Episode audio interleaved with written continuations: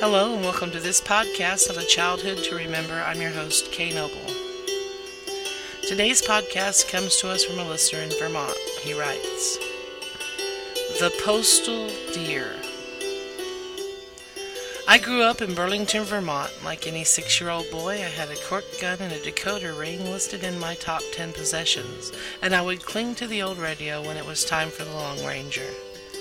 When I turned six, my father decided that his son could handle a few chores, one of which was to walk out to the road and get the mail. Now, this hardly seemed a chore to me at all.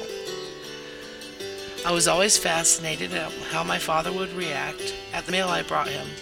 Sometimes he would just throw it on the table, and others he would give a happy shout and seek mother to share with her the good news that I had found in the mailbox. One winter day, while on Christmas break, I went out to perform my chore. Happily, I walked down the long, peaceful driveway among large snowflakes that drifted down from the great gray clouds. Make sure to knock the snow off the nativity, my mother shouted after me. Our nativity consisted of Mary, Joseph, and the baby Jesus in a manger. Yes, Ma, I answered.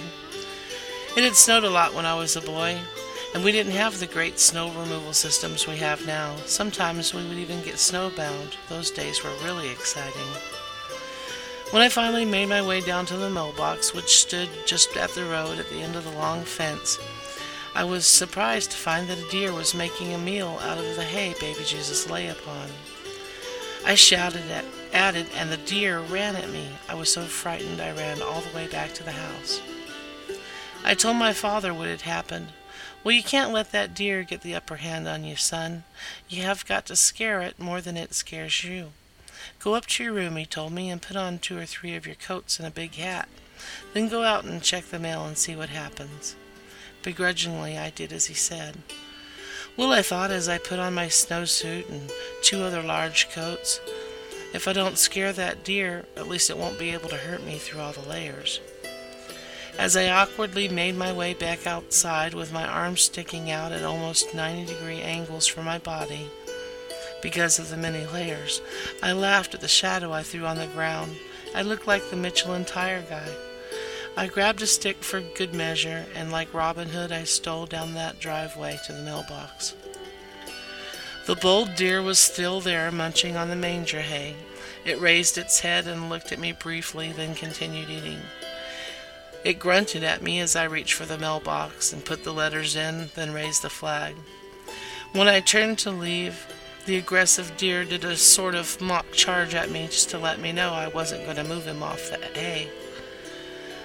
I was proud that I had completed my mission without injury, but still I dreaded what tomorrow's encounter would bring. I thought on it all night, how I could scare off that deer. The next day, after the mail was delivered, I put on my mini coats and snowsuit and big hat. But this time, I grabbed the scariest Halloween mask you ever did see. That mask scared me just wearing it. Silently, I stalked down the driveway like G.I. Joe on a covert mission. I ran from one fence post to the other, peering out from one to assure myself the coast was clear before sprinting on to the next. All the way down the driveway, my determination built, and by the time I reached the sanctuary of the last fence post, I was ready. Now I jumped out from behind that fence post, screaming at the top of my lungs, only to be answered by the screams of a man and a woman who were bent over the obviously dead deer, salvaging the meat. The deer had been hit by a snow plow when it went by. Obviously, the deer hadn't been afraid of the plow either.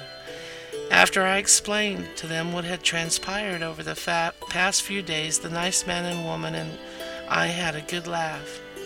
The next year, however, when the nativity went up, I replaced that hay with a blanket. Well, that concludes this podcast of A Childhood to Remember. We'd like to thank you for tuning in. A Childhood to Remember is 100% listener generated. That means we need you. If you would like to submit your story, please email it to us at a childhood to remember at starband.net. That's a childhood to remember at s t a r b a n d dot net. Please feel free to stop by our website and leave us your comments or suggestions. We would love to hear from you. Our web address is a childhood to remember.podbean.com.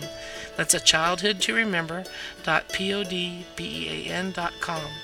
Please join us again next week for another great story. A Childhood to Remember was produced and edited by Kay Noble.